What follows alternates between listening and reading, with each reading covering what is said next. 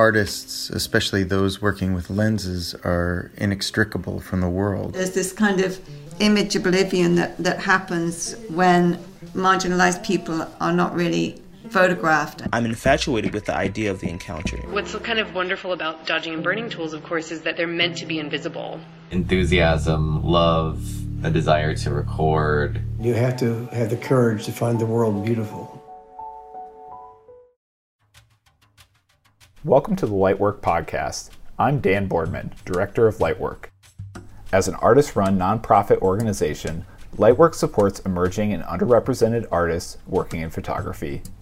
We host an international residency program, run a public access lab, and showcase artists' work through exhibitions and publications, including Contact Sheet, one of the longest running photography journals in the world.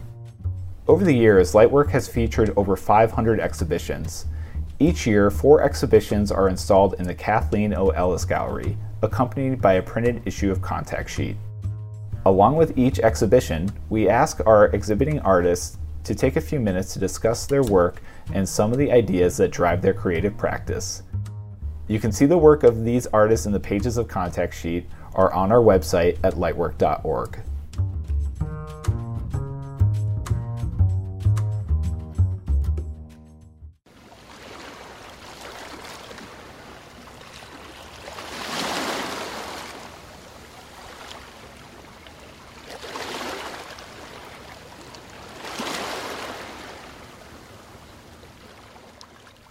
My name is Jenny Calivas.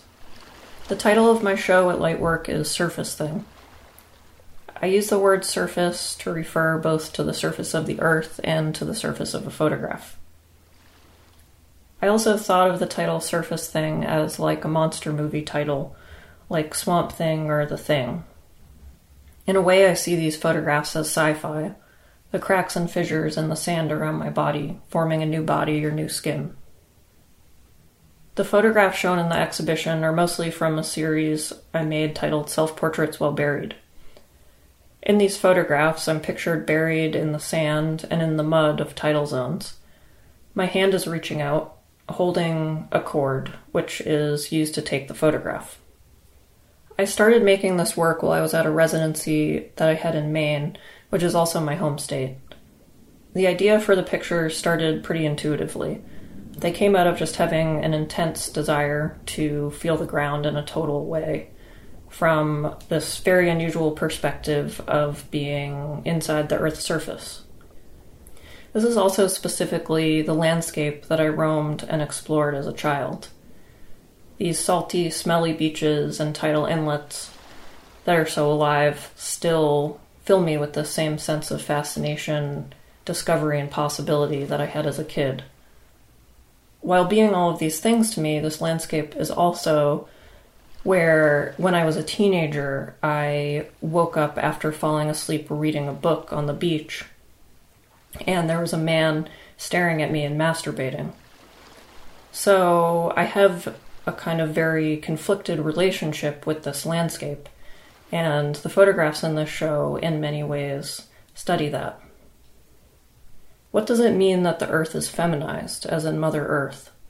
If women's bodies and the earth are thought of as for the taking, how could I picture a new possibility through photographs? To make the pictures, I use a large format 4x5 film camera, and the prints are silver gelatin made in the darkroom. These are both very slow and physical ways of making a photograph, in the context of a very fast and digital world. Being buried is also deeply, deeply physical and sensorial, as you might imagine.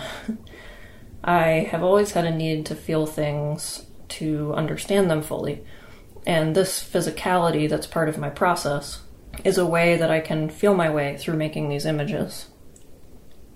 Underground, I can feel the sand or the moisture of the mud, sometimes bugs or worms, or the bacteria of tidal zones eating at my skin. It is hard to hear what's above ground, while the sounds underground become really amplified and resonant. I can feel the temperature of the earth change as the sun goes behind a cloud and emerges again. It is an incredibly sensorially rich experience, but at the same time, I can't see anything. It's absolutely dark as my eyes are covered. I'm interested in this almost oxymoronic way of making an image. It's a way that I can flip or shake up what's foundational to photography looking. I release the shutter in this instance based on an instinct or as an arbitrary decision rather than as a decisive moment. The photograms in the show are similarly made without really being able to see. They're made by placing sand that I've collected from these same beaches along with 4x5 film negatives that I've made in these locations.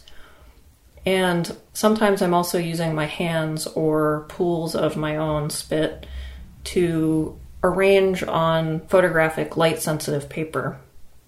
And then when you expose this paper to light and these things are on top of the paper, it leaves their imprints. Beginner as Diatom Scuzz number 5, for instance, is made by placing one photographic negative, a 4x5 negative, down on the paper, exposing it with light, and then I move the negative, expose it again, and I do that over and over until a kind of sloppy grid appears. It's sloppy because this whole process is done without seeing the image form in front of me. It's not until I complete my process and send the paper through the darkroom chemistry that I can see the image appear. The negative that I use over and over and that you see repeated throughout the photograms is of my legs spread, and a blob of sand spills out. In the darkroom, I took clumps of sand and sculpted it into smiley faces kind of blocking the light and making the imprint of the smile. I think of this pile of sand as a product of pleasure, as well as something bursed that gets to remain unformed. And so it smiles back at us in this state of unidentifiability. In this case, it's not a body for someone else's pleasure, and it's not a body at all.